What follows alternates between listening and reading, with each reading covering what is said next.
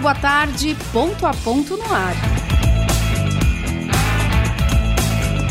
Hoje é 28 de outubro de 2022. Sejam bem-vindos ao programa desta sexta-feira. Programa Ponto a Ponto que tem a produção de Eliel Jesus. A mesa de áudio no comando do jornalista Tadeu Keller. E a apresentação comigo, interinamente ainda, Kaki Farias. Vamos juntos até às seis da tarde. E no programa desta sexta-feira a gente vai conhecer um pouquinho sobre a Andy Crows Triskill, que é uma startup aqui da cidade que tem um propósito de fazer bicicletas diferenciadas. É um produto catarinense e que surpreende pela inovação, o design e a sustentabilidade. A Andy Croze é feita de madeira de jatobá com alta durabilidade e há poucos dias a embalagem do produto, também feita aqui, foi considerada a mais inovadora do Brasil na categoria exportação. Para conhecer um pouquinho sobre essa história, o que, que é essa startup, o que, que é esse aspecto inovador e essas bikes gourmetizadas, a gente vai conversar o engenheiro mecânico especialista em inovação, um dos criadores da Andy Crows, o Vitor Ferro Mazuco. Também no programa de hoje, clima de verão se aproximando e a gente fala em como ter um jardim bonito na praia onde na, na praia, no verão, o solo ainda é diferente, com uma alta exposição solar, é mais ressecado. O que, que a gente pode fazer e quais as plantas recomendadas para esse ambiente e as especificidades. Por exemplo, vou dar um exemplo aqui rápido, né? Qual é o local da casa que a gente pode deixar uma orquídea? Em que lugar eu posso deixar uma bromélia? Enfim, tudo isso a gente vai conversar nessas plantas expostas em altas temperaturas com a consultora botânica Neide Medeiros. E do outro lado tem vocês, 34315150, telefone e WhatsApp da Rádio Som Maior. Feito anunciados os nossos assuntos, uma pausa breve e aí eu volto conversando com o Vitor Mazuco e também com a Neide Medeiros no programa dessa sexta-feira. Então não sai daí que eu vou, mas eu volto, é um instante só.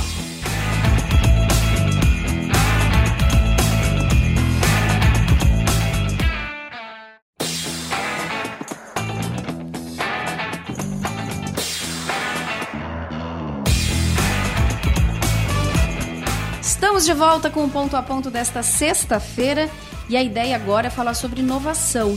Uma proposta diferenciada, umas bicicletas diferenciadas, né? A proposta é o que se propõe a Andy Crows Triskill, que é uma startup nossa aqui da cidade, ela nasce em Criciúma, mas que hoje já tem se espalhado aí enquanto produto. Eu tenho o prazer de receber hoje aqui no programa para a gente falar um pouquinho sobre isso, sobre esse conceito até de startup de luxo, conhecer um pouco mais do que é essa bike diferenciada com o engenheiro mecânico, especialista em inovação e é um dos criadores da Andy Crows, o Victor Ferro Mazuco. Victor, seja bem-vindo, muito boa tarde. Muito obrigado, olá, olá a todos que estão ouvindo, vai ser muito boa a conversa hoje. Não tenho dúvidas disso. Vamos começar explicando o que, que é isso de, de, que propósito é esse de fazer uma bicicleta diferenciada, de fazer uma bicicleta de luxo. Eu usei aqui na abertura do programa falando que ela é gourmetizada. Vocês gostam ou não gostam desse termo? É, eu, ele é bom porque explica bem o que, que estamos transmitindo em valor de marca, é, mas gostamos mais da palavra luxo porque ela remete a, a, alguns conceitos específicos que faz bem a leitura da nossa marca. Mas, de qualquer forma, é, produtos de alto padrão para um mercado muito seleto consome muita qualidade, que consome muita exclusividade e algo que tende ou beira a inspiração de obras de artes. É, de, então é isso que a gente vai buscar. Certo. O, o, o que tu vai atingir no público é algo muito específico, é muito nichado. Dá para dizer que é isso? É, tu entra no mercado de luxo quando tu entrega algo que transpassa a razão e chega no estado de emoção. Perfeito. Então a motivação de ter aquilo é uma motivação emocional. Tu não explica o consumo de luxo, tu sente. E por que que a Andy Crows e a, as bikes que são criadas por vocês são consideradas diferenciadas, são consideradas de luxo? O que que torna elas algo que é desejado no campo da emoção e não de repente da necessidade, enfim, seja lá do que for?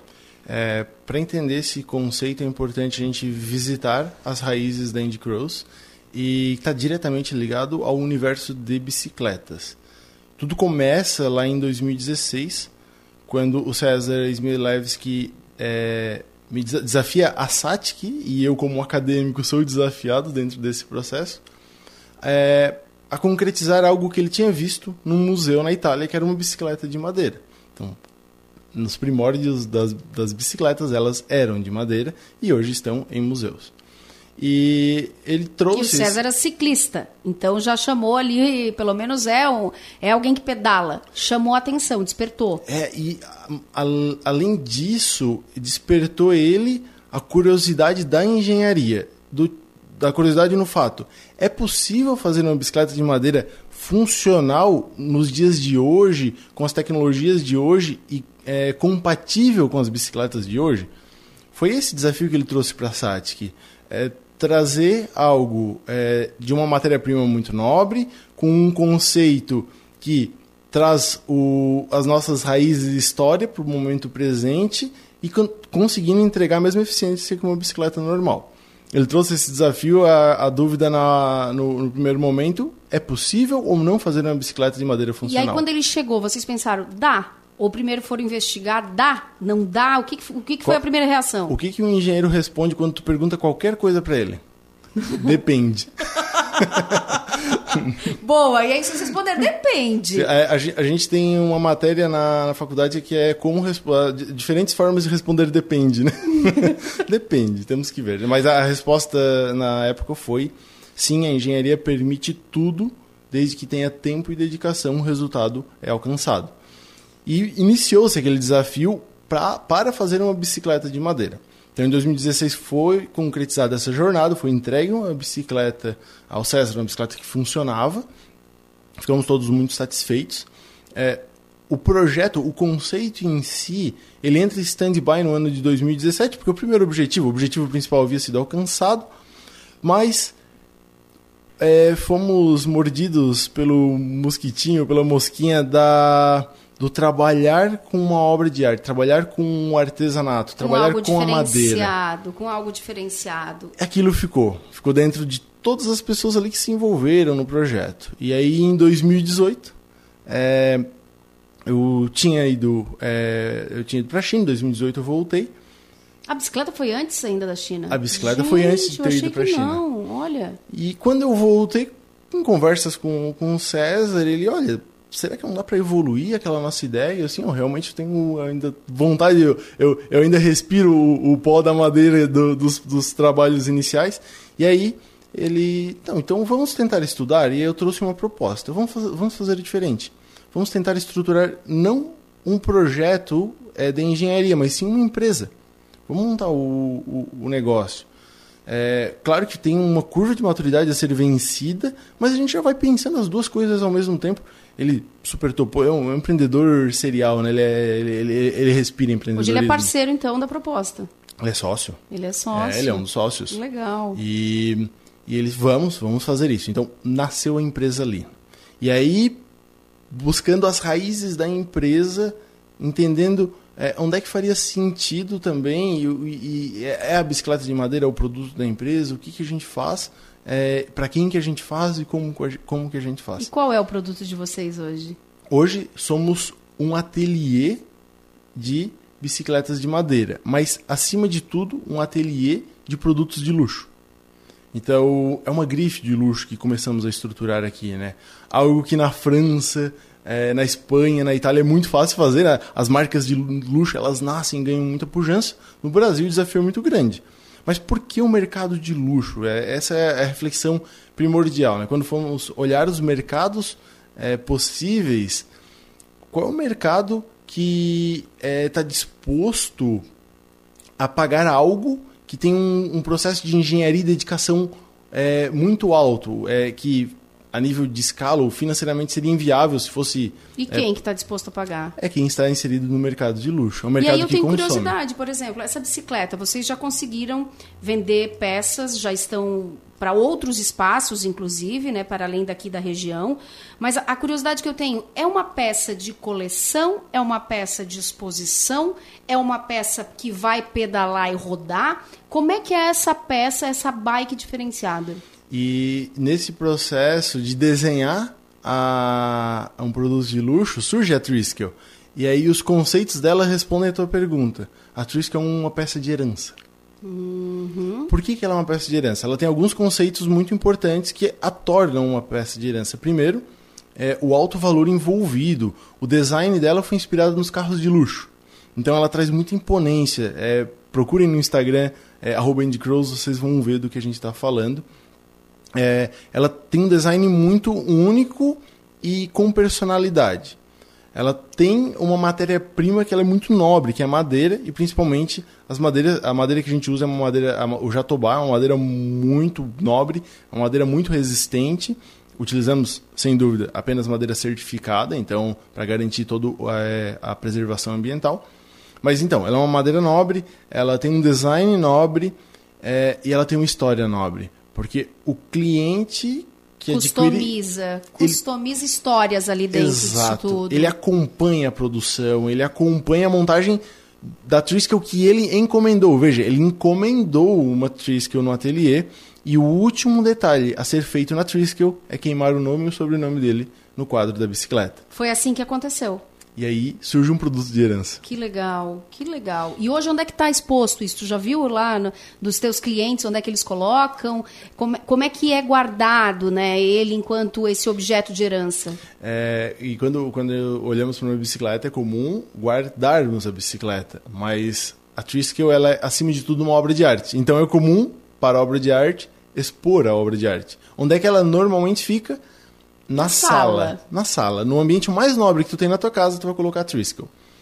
Muitos dos clientes acabam não nem andando com a bicicleta. Eles eles tratam como obra de arte. Ou um carro de luxo também, né? Tu tem uma Ferrari, domingo à tarde deu sol, eu dou uma voltinha, guardo na garagem, deixo tudo limpinho, tudo em perfeito estado. É, porque aquilo tá. é muito mais emocional do que um carro em si. A Triskel é muito mais o sentimento que tu tem pelo, pela obra de arte pelo, pelo produto do que é, uma bicicleta em si. Sim, sim. Eu estou conversando com um engenheiro, ele é especialista em inovação, engenheiro mecânico, o Vitor Ferro Mazuco. Vitor, quando a gente fala em startup, e, e a Andy Crows Triskel é uma startup, a gente, eu pelo menos, né, e aí no alto, me, me parece que a gente vai ver uma produção em série, né, algo é, feito muito rápido, né, a gente está falando de agilidade, a gente está falando de uma série de coisas quando está envolvido nisso mas é aqui um produto diferenciado. Não é esse, não é essa a ideia, não é volume. Não é volume. Tô certa ou faz sentido ou não? É isso aí. O, o luxo, ele tem algumas premissas básicas e uma delas é, o, é a exclusividade do item. Mas Se... vai na contramão das startups ou não? Fazer algo de luxo, algo de exclusividade, algo que não é em volume? No conceito tradicional, sim. Mas é, a, a Andy Crows fez uma reflexão para entender é, como é que ela se enquadrava nesse cenário atual de uma economia muito dinâmica, é, muito ativa e onde as startups têm mais espaço é, de crescimento, de expansão do que às vezes empresas tradicionais. E como é que nos enquadramos nesse cenário?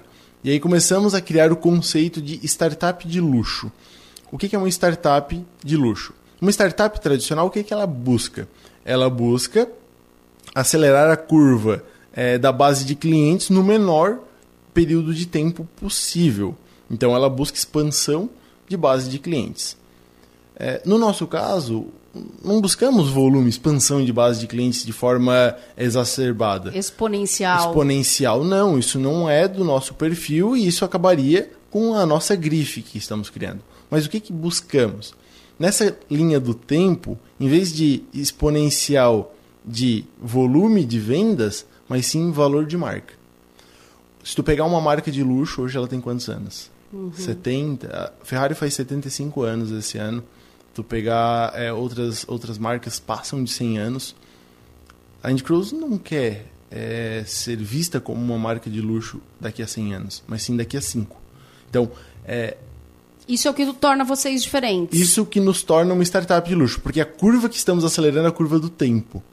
É a curva de criar muito valor de marca, porque encantamos muito, entregamos muita qualidade, é, a nossa narrativa ela é muito bem construída e através da emoção, já desde o primeiro dia, do dia zero, com o objetivo de ser luxo, acelerar esses 100 anos, de repente, em 5 anos. 5 anos, entendi, faz todo sentido. Quanto tempo leva para fazer uma bike dessa, para deixar ela, desde o momento que começa o projeto dessa história toda aí, porque tu tem que ter todo um briefing é, da história que o cliente quer contar naquela, naquela peça, né? Isso faz todo sentido, até a, a parte final que o Vitor falou aqui, a hora que ele vai grafar, deixar sua marca nesse objeto, que é um objeto de herança. Quanto tempo? é, após o cliente é, descobrir a Triskel, entender todos os detalhes, ele naturalmente, nossos clientes gostam de presencialmente tocar o, o, os protótipos, né? São as, as peças de exposição antes de adquirir a própria Triskel. É, a partir do momento que ele tem todo esse conhecimento e ele decide ter uma Triskel, são três meses de produção. E aí ele vai acompanhar desde o momento em, que escolhemos as madeiras que vão compor a Triskel dele, processo de fabricação, de acabamento, é, aplicação do, do, do, do, montagem dos periféricos e a queima do nome e o sobrenome dele. E aí, após três meses, ele vai receber essa Triskel na casa dele. Que coisa genial, que coisa bacana essa história toda. E aí tem uma, uma, um fato novo, né? Além de vocês estarem fazendo a bike, há poucas semanas, vocês foram reconhecidos também, porque como essa bike está indo para outros lugares, foram re reconhecidos também como uma embalagem tá, considerada inovadora. Que história é essa?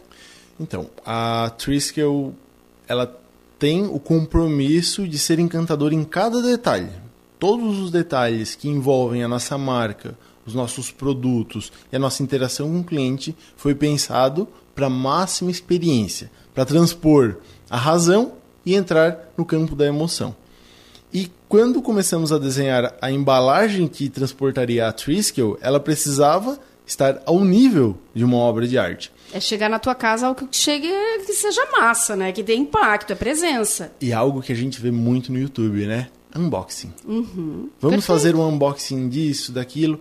A experiência de desembalar algo precisa ser algo que cria muita expectativa, a ansiedade envolvida. Quando fala isso, a primeira coisa que eu lembro é quando o pessoal. E aí é o objeto de desejo de cada um, né? A, a, Apple faz muito bem isso, né? Cada pessoa que tira uma, um produto da Apple, ele, produ, ele é, é, um, é um evento. Essa era a ideia aí que vocês tinham. A Apple ensinou o mundo a trazer esse conceito de unboxing.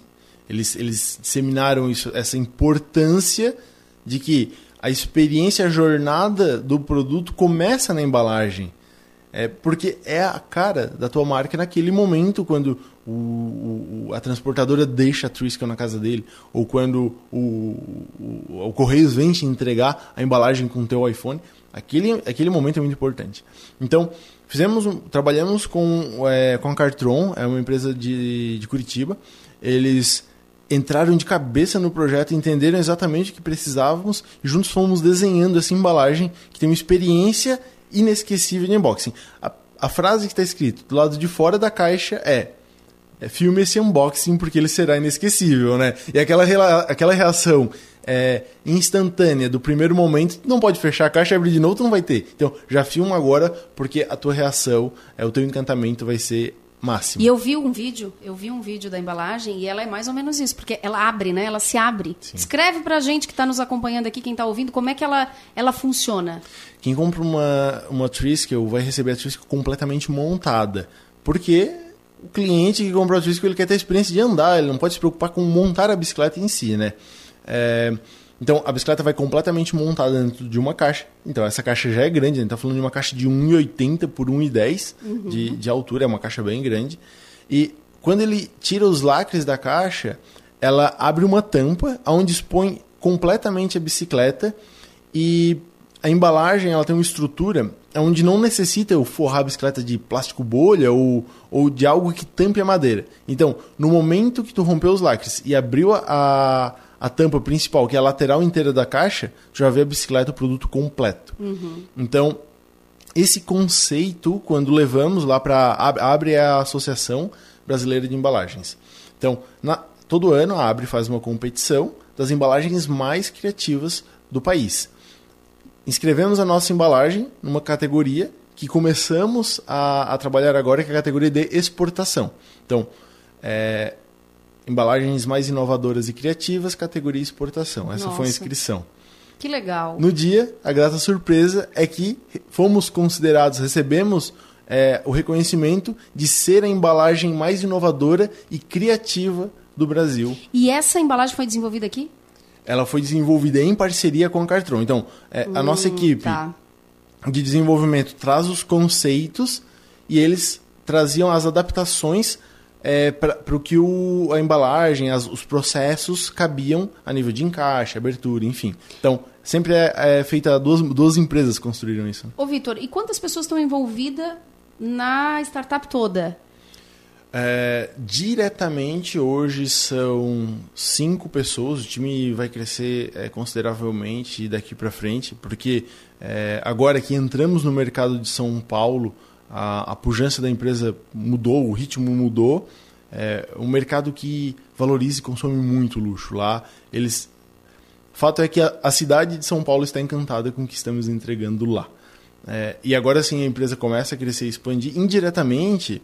Então estamos falando de, de muitas gente, então, mu- muitas pessoas, né? Então é muito fornecedor terceiro que faz parte do processo produtivo, que faz parte do fornecimento da matéria-prima, como eu te citei da embalagem. Sim. Então fornecedor Vira é, rede, né? Vira rede, ele, né? ele não é só um fornecedor, porque todas as pessoas, todas as empresas que se envolvem com a Andy Crows, elas precisam entender o que que é luxo e o que que é obra de arte, porque senão não entrega. Você não entrega o, o nível de qualidade que exigimos, o nível de encantamento que exigimos. É se embebedar pelo conceito para depois poder produzir Exato, algo realmente diferenciado. Vitor, foi muito bom, muito legal conhecer essa história, que ela voe e que ela consiga fazer essa aceleração aí mesmo de, de marcar a sua história dos 100 para os 5, né? E que seja de muito sucesso. Muito bom ouvir histórias legais que começam de ideias legais e que viram produtos ainda mais legais. Muito bom te ter aqui, viu? Como é que as pessoas podem conhecer o produto? É, nos sigam é, no Instagram, arroba no Facebook também, estamos por lá. E o nosso site explica um pouco mais sobre cada detalhe da Triskel. É, lá vocês vão encontrar meu WhatsApp, vocês vão encontrar é, os contatos com a marca. Fiquem à vontade para tirar dúvidas, é, dar sugestões, agradecer e elogiar. Obrigada, viu? Uma boa tarde para ti. Obrigado, tchau, tchau. Conversei com o engenheiro mecânico especialista em inovação, o Vitor Ferro Mazuco, falando um pouquinho dessa história e da trajetória da Andy Crows Triskel, que é essas bicicletas diferenciadas. Vai lá dar uma conferida no Instagram para conhecer e saber do que, que a gente está falando. Faço mais uma pausa rápida agora no ponto a ponto e depois eu venho para conversar com a consultora botânica Neide Medeiros e a gente vai falar de plantas agora para a estação mais quente do ano. Então eu vou, mas eu volto, não sai daí que é rapidinho, é um instante só.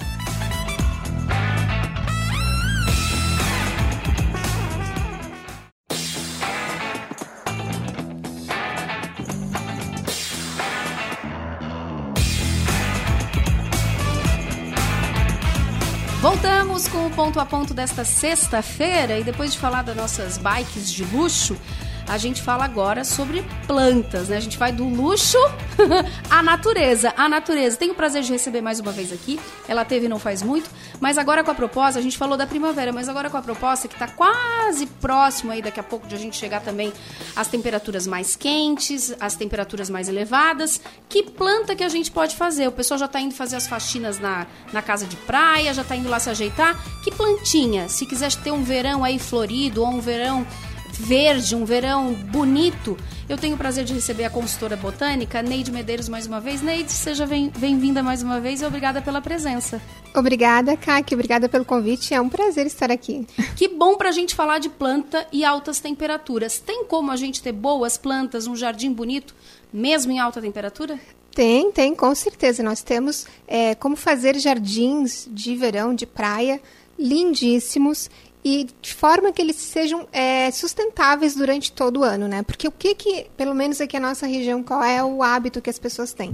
Elas ficam longe da praia durante todo o ano e voltam ali nesse né, período de outubro, novembro e ficam até o mês de março no máximo. Então, é, é necessário se a gente montar um jardim que ele consiga aguentar esse esse clima, essa temperatura de praia ao longo do ano e que esteja lindo quando as pessoas estão usufruindo da casa, que é finalzinho de primavera e verão. Essa é a ideia, pelo menos, né? Porque eu fico pensando, claro, a gente não pode pensar em montar um jardim só para usufruir dele lá no verão, porque seria um, né, um, uhum. é um sacrilégio da gente pensar nisso. Porém, né, como a, a Neide mesmo disse, alguns meses do ano a gente fica sem frequência de ir às casas de praia.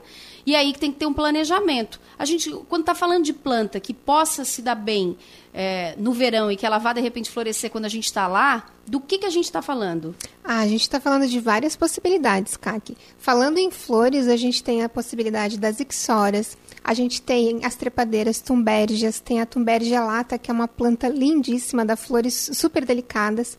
Tem a nossa nativa Bougainville, né? Ai, que o Bougainville ela... que fica a coisa mais linda. Lindíssima, tem cores de todo, né? Enfim. E ela é uma planta nativa, então ela já dá um indicativo que ela resiste super bem a esse ambiente, né? Aí depois a gente tem é, os hibiscos, os Azaleia rola na praia, Neide? Não, porque ela é uma planta que gosta de frio, Kaki. Tá. Então a gente precisa buscar fazer uma seleção de plantas que gostam de bastante sol e que suportam a temperatura e principalmente suportam o vento, que é o maior é, é, dificultador de um jardim em praia. Não é a falta do sol, excesso do sol, a chuva. Não, é o vento, porque algumas plantas são muito delicadas e elas não suportam realmente Sabe que faz sentido? A minha mãe que entende um pouquinho, assim, entende, né? Mas é, ela tem o dedo verde, como eu disse da outra vez, né? Uhum. É, ela sempre diz, ó, não adianta plantar aqui se não vai ter uma parede, alguma coisa. Se quiser fazer uma cerca viva de, né, por exemplo, de hibiscos. Se não tiver onde o vento vai ter onde se apoiar, hum, ela não vai vingar. Faz sentido isso? Algumas sim. No caso do hibisco, não, porque ele é super resistente, ele é uma planta de praia, né? É que o nosso é aquele hibisco é, duplo, não sei se você já viu, é uma flor tão linda, sim. que ela é muito pesada. Uhum. E aí quando a gente vê, ele meio que não segura. Mas agora tá muito bonito, é uma cerca viva muito linda, muito sim. linda mesmo, uhum. e que faz sentido na praia, né? É, é o que acontece. O hibisco, ele normalmente, né, ele tem essa floração, mas é uma floração um pouco mais curta, mas ele tá sempre com flores. Mas é, quanto mais tu conseguir proteger as tuas plantas daquele vento intenso que às vezes a gente tem na praia, tanto melhor, porque daí elas vão conseguir segurar a floração por mais tempo, as folhas vão ficar íntegra, íntegras, né? Por mais tempo, tu consegue segurar de certa forma, né, a questão da umidade que tem ali na, no substrato. Mas a gente sabe que nem em todos os casos é possível tu ter essa proteção. Então a gente busca plantas que são características de regiões litorâneas, porque daí elas têm é, esse DNA de resistência maior a essas é, ações do tempo da praia, né? Uhum. Então, a gente tem os hibiscos, os malvaviscos, a gente tem a agapanthus, que é lindíssima, são plantas bastante resistentes, Que dá né? cerca viva também, não dá? Ou não? Na verdade, ela não dá cerca viva, mas ela limita. Tá. Ela limita um, um corredor, ela faz uma bordadura que tu queira fazer perto de uma piscina, fica lindíssimo e ela é super resistente, né? Tá. É, também na linha de plantas floridas que a gente pode trazer, a gente também tem a íris da praia, que muita gente confunde com orquídea. Acha hum. que é uma hum. orquídea de terra terrestre, né? Qual é a íris da praia? É uma que a parece gente... uma orquidinha meio abertinha assim? Ela dá uma flor até relativamente grande. grande então tem é que uma que é da branca, e tá. o miolo rajadinho com azul, é um, é um, espetáculo, assim. E tem uma que ela é lilás, ela é quase... E a um... folha é como? A folha é longa, uhum. verde inteira. E fina? É, relativo, não é muito fina, assim, mas ela tem uma folha, um, sei lá, uns 5 centímetros de largura, tá. mais ou menos, né? Seria mais ou menos isso. E ela é uma planta, a floração dela também dura 24 horas, mas todo santo dia essa planta dá flor. Então você sempre tem floração todo no dia? teu jardim, todos os dias. E ela tem uma floração bastante duradoura. Ela começa agora nessa né, entrada de primavera e vai até quase o final do verão. Então tu tem flores todos os dias. Sempre uma flor abrindo e uma flor murchando, outra vindo. E ela é super resistente, também nativa daqui, né? E daí, saindo dessa linha da, da- das plantas com flores, a gente tem as plantas que são coloridas, as folhas são coloridas, Ai, né? Então, tu não também. necessariamente tem a flor, mas tu tem a cor no teu jardim, né? Dá um E daí, exemplo pra gente, Neide. A gente pode falar do lambari roxo, que ele forma uns tapetes roxos, coisa mais linda. Quanto mais sol, quanto mais. Literalmente, quanto mais ela sofrer, mais bonita ela fica. Né? Olha, ela sofrência. Fica, é sofrência, É, o- é- total. é- é o sertanejo da... da... Da botânica, é mais ou menos isso. Quanto mais sofre, mais bonita Adorei, fica. adorei. Então, tu, é, tu coloca ela, é uma planta super rústica, tu não tem que ficar fazendo poda ou coisa do gênero. E ela dá umas florzinhas lilazes, assim, coisa mais fofa. E também nós temos a linha das bromélias Porto Seguro. É, ela é uma bromélia super rústica, é de região litorânea. E quando ela pega um pouco menos de sol, quando ela não sofre tanto, ela fica num tom verde-limão. Mas quando ela pega muito sol, ela pega maresia, ela pega vento, ela toma um tom alaranjado que é um espetáculo. E ela, assim, se Ela parece aquela manchadinha ou não? Não. Não, ela tem uma folha longa. Ai, preciso estudar mais, porque muito- cada uma que a Neide está falando, eu estou imaginando uma coisa e a outra, tá? Preciso ler mais sobre as plantas. É- eu adoro, a gente passa e fica apaixonado, fica apaixonado, dá uma coisa boa, né? A planta dá um- uma coisa boa na gente. Sim, é provado já cientificamente que as plantas interferem né, no nosso estado de espírito, que elas ajudam no bem-estar. É literalmente uma terapia para o ser humano. Quando a gente vai assim num, num parque, numa floresta, que tu sai daquele ambiente industrial, né, de, de prédio e tal, e tu entra naquele ambiente verde, é como se tu entrasse num portal, assim, tu passa um portal É porque tu sente já a temperatura já muda, já é mais fresquinho. Os sons da cidade já ficam um pouco mais distantes, tu fica mais naquele som. E isso afeta diretamente o nosso estado emocional, isso age em áreas específicas do nosso cérebro e são assim maravilhosos. Quer ver outra coisa que altera o nosso estado emocional? Um dia bem ensolarado e uma flor bem aberta, bem linda, bem maravilhosa, com uma cor viva e que a gente também dá um- uma sensação assim de, de, sabe, de alegria, de vigor, de cor na vida, sabe? Sim. Isso faz todo exatamente. sentido. É, é muito gostoso. É, tanto é que o trazer as plantas para mais perto da gente, Kaki, eu não chamo mais de tendência. Eu digo que esse é o caminho natural que os estudos já apontam, mas eu digo que é o caminho natural que o ser humano está traçando. Porque nós ficamos muito, muito distantes do meio natural, né? E o natu meio natural que eu falo é a natureza, enfim, né? A nossa essência, né? E à medida que a gente se afastou, a gente sentiu muito isso, né? E desenvolve doenças com mais facilidade, se recupera mais de forma mais lenta, Lenta. né? E quando tu tá com as plantas próximo de ti, ah, eu não posso ir num parque, numa floresta, mas tu traz as plantas para dentro da tua casa, tu A tá energia. cuidando, tu tá aprendendo, porque são seres vivos, né? É. Existe troca de energia, não Oh, são objetos E que como, tu tem ali, e como né? tem, né? E como tem. Exato, e isso é, é- é- faz parte da, da essência desse ser humano. E, e é realmente um caminho sem volta, né? Quanto mais plantas tu traz, melhor tu te sente, tu deixa teu ambiente melhor, mais agradável e automaticamente tudo muda na tua vida. Sem contar as várias, né? Se eu entrar aqui, a gente vai duas horas de programa. Mas as plantas interferem na criatividade, interferem no Sim. foco, interferem é, no teu bem-estar, recuperação de Sabe outra quadros, coisa que enfim. faz muito bem? Quando a gente cuida dela, ela dá uma re- revivida, né? Que eu tava falando do dedo verde. Isso melhora até a nossa autoestima. Gente, eu ajudei a plantinha! Sim. Eu ajudei a plantinha, ela tá viva. A gente fez lá em casa uma troca de vaso de uma orquídea e ela floresceu de um jeito e parecia que ela tava dizendo assim... Obrigada. Ah, entendeu? Obrigada, mas é mais É. ou menos isso. Mas é isso. A e coisa e mais essa linda. autoestima ser um empoderamento também, né, Caco? Assim, cara, eu consegui fazer Aham. a planta florir. Isso, isso não tem. Não tem, não, não tem. tem é, é um retorno da natureza maravilhoso. É. Ô, Neide, uma das coisas que. E aí eu vou fazendo consulta botânica aqui, tá? No rádio. É, uma das coisas que eu queria, de repente, colocar, hum, pensando em verão, e aí quero saber se faz sentido também. A tal da lavanda, que fica tão linda, tão linda, ela é uma planta que é resistente ou não? Ela é uma planta que a origem dela é a mesma do alecrim, é mediterrâneo. Então, ela gosta de ambiente de praia ela, ela suporta bastante o vento, né, porque ela tem as folhas fininhas e tudo mais. Porém, é, o nosso clima ele é muito quente para ela, porque o Mediterrâneo que ela está acostumada é, uma, é um, um, verão mais ameno, tá. né? Mas isso não quer dizer que não dê certo, né? Até porque a gente, né, a gente que eu falo Santa Catarina, a gente está numa linha de clima temperado, né? A gente não está lá no tropical, lá mais para cima.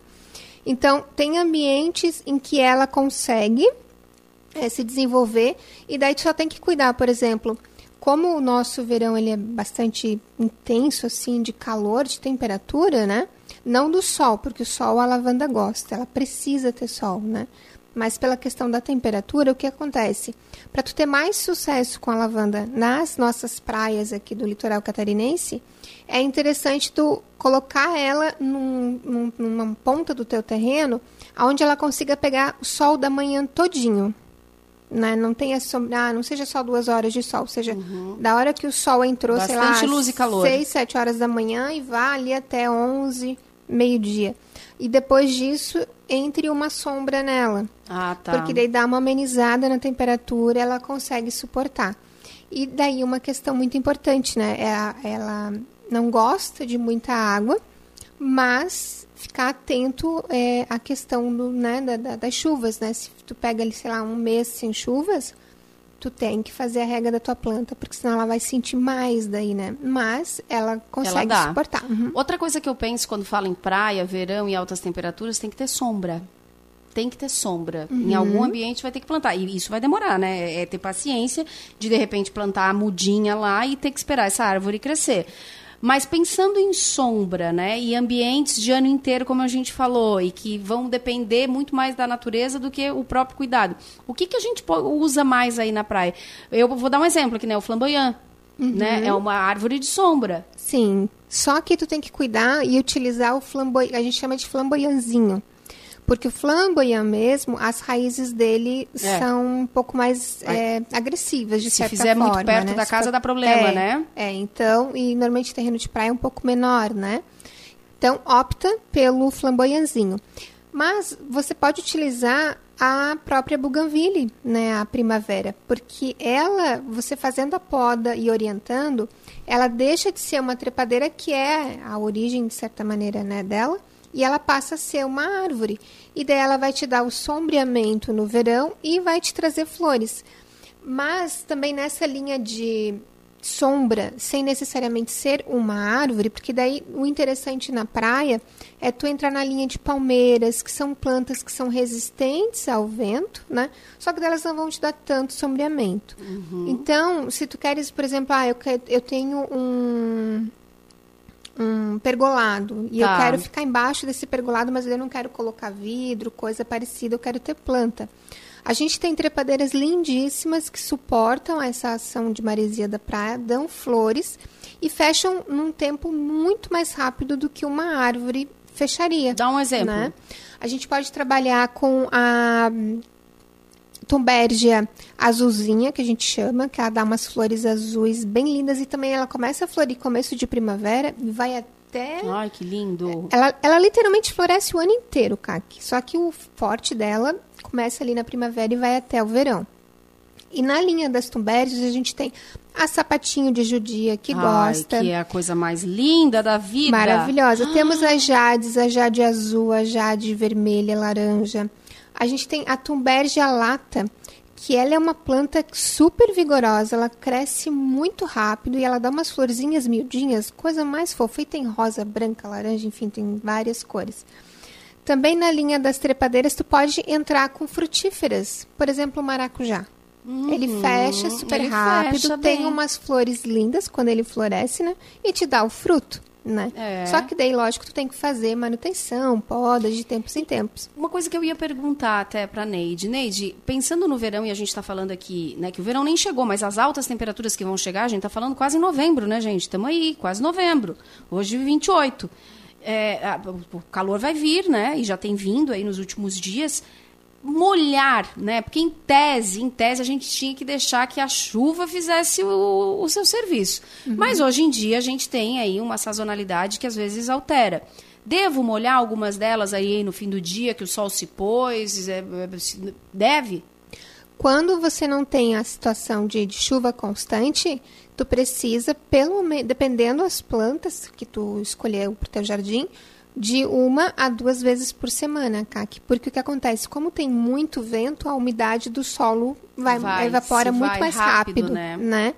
Então, tu tem que ter atenção, sim. E principalmente naqueles jardins recém-instalados, né? Eu vou te dar um exemplo. Ano passado, primeira semana de dezembro, eu instalei um jardim para minha cliente lá na praia, a, um, a uma quadra, assim, do mar.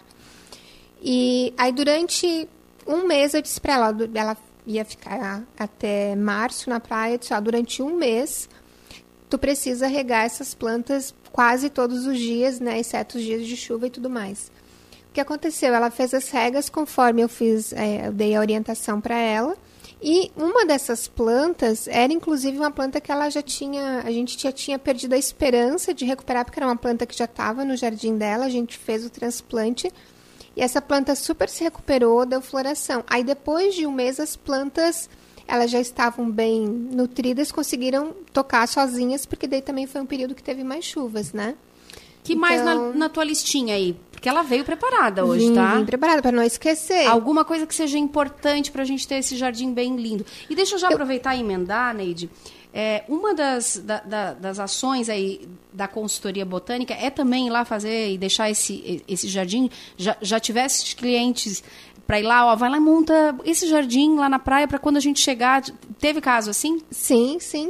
Agora começa a época de instalação, né? Ou se é uma reforma ou uma instalação, porque daí chega ali finalzinho de novembro, os clientes querem ir para a praia e querem estar com o seu jardim bonito. Né? Faz parte da consultoria, então. Faz parte, Tá. é. Porque daí vai lá ver quais plantas o cliente já tem, se pode aproveitar, se as que ele tem são as adequadas, né? Porque às vezes, ah, eu acho linda tal planta. Mas acho não vai lindo, rolar. mas colocou lá, ficou bonita 15 dias, depois já não ficou legal, por quê? Porque não era para aquele ambiente, né? Então a Perfeito. gente faz esse trabalho. E em relação às plantas, né, eu posso assim descer uma um, Várias, mas, assim, né? um, um grupo de plantas que eu acho que é muito interessante ter em todo o jardim de praia são as suculentas e os cactos. Elas suportam bastante esse clima de praia. São plantas bem tranquilas durante o ano para você ficar mais longe da casa. São plantas que suportam bastante essa questão do, do tempo, né? E elas dão flores. Né? Uhum. Por exemplo, se tu vai no, ver, no inverno na tua casa de praia, tu vai chegar Tu lá vai e tu chegar vai lá. ter suculenta florida. Ai, que lindo. Porque é a época do ano que as suculentas dão flor, né? Então tu tem flores e tem a planta bonita durante todo o ano. Então, esse é um, um grupo de plantas que eu super indico assim para ter em qualquer jardim. Suculenta é um- um- um- uma necessidade a gente É. ter, né? É tipo isso, né? É o básico do jardim. É, tem que ter, tem que ter todo mundo. Check. É. Suculenta, check. Exatamente. Deixa eu perguntar outra coisa que a gente vê muito na praia. Os podocarpos. Aí Uhum. a gente vê, às vezes, uns mais felizes, outros mais tristonhos. O que que faz o podocarpo vingar e ficar bem feliz lá na praia, Neide? O podocarpo, o problema principal dele é o excesso de umidade na raiz. Então, por exemplo, é, vou citar um exemplo que aconteceu comigo, né? É, a, a cliente pediu para fazer um corte na calçada, né? Para a arquiteta que fez o projeto da casa, pediu para fazer um, um corte e que ela queria plantar ali. Quando eu fui fazer a avaliação do jardim, não era período chuvoso do terreno, da casa em si, né? Não era um período chuvoso, não tinha situação assim de excesso de água. Eu olhei ali o canteiro e era uma terra ok, tudo certo para plantar o podocarpo, porque tinha é, areia, tinha tudo que o podocarpo gosta, né? Ele, ele é uma planta que ele é uma planta que não gosta assim de muita umidade, né? Na raiz dele assim isso é fatal. Só que o problema é que depois que foi instalado, ele pegou, ficou bonito, só que um mês depois entrou, tipo assim, entraram 20 dias de chuva literalmente direto, assim, sabe? E depois veio o inverno, que o nosso inverno foi bastante chuvoso. O que, que aconteceu?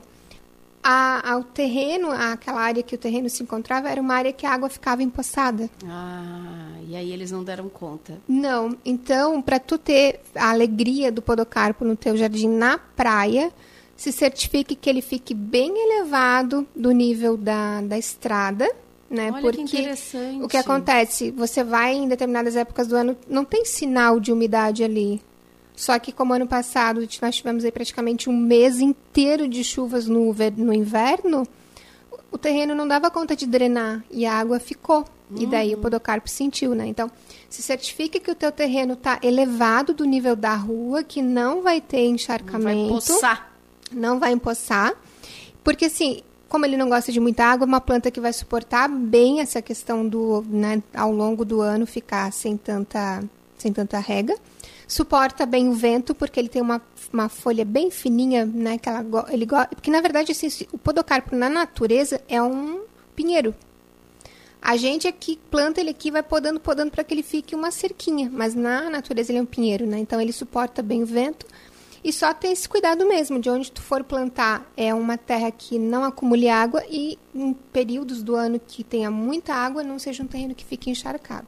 Assunto que não se esgota, que a gente vai ter que falar mais próximo do verão, porque a gente já se passou do tempo aqui de novo, né, Neide? eu falo demais eu, também. Não, e eu também.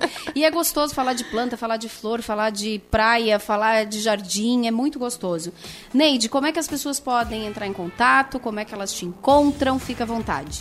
Elas podem me encontrar nas redes sociais do Instagram e Facebook pelo perfil Neide Medeiros Oficial ou ainda pode me acionar pelo WhatsApp pelo número 99110 0281. Então vamos lá, repetindo, Instagram arroba Neide Medeiros Oficial Neide Medeiros Oficial e o telefone de WhatsApp 991100281. Bem fácil, bem tranquilo. Quero agradecer mais uma vez a presença da Neide Medeiros, é consultora botânica e a gente falou um pouquinho sobre plantas. Neide, obrigada pela presença, tá? Obrigada, Kaki, e que todos tenham aí uma entrada de verão maravilhosa. Preparem os seus jardins, deixem suas casas lindas, porque isso só aquece o coração, só deixa a gente muito mais feliz. Verdade. Um beijo carinhoso. Eu vou fazer mais uma pausa rápida aqui no ponto a ponto e eu venho quase que só para fechar o programa dessa sexta-feira. Não sai daí.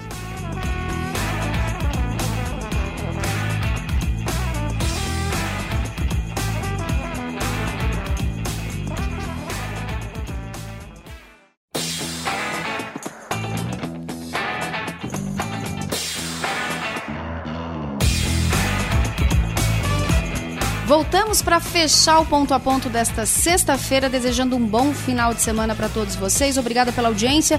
Fiquem agora com o ponto final. Eu volto segunda-feira. Um beijo e até lá. Tchau.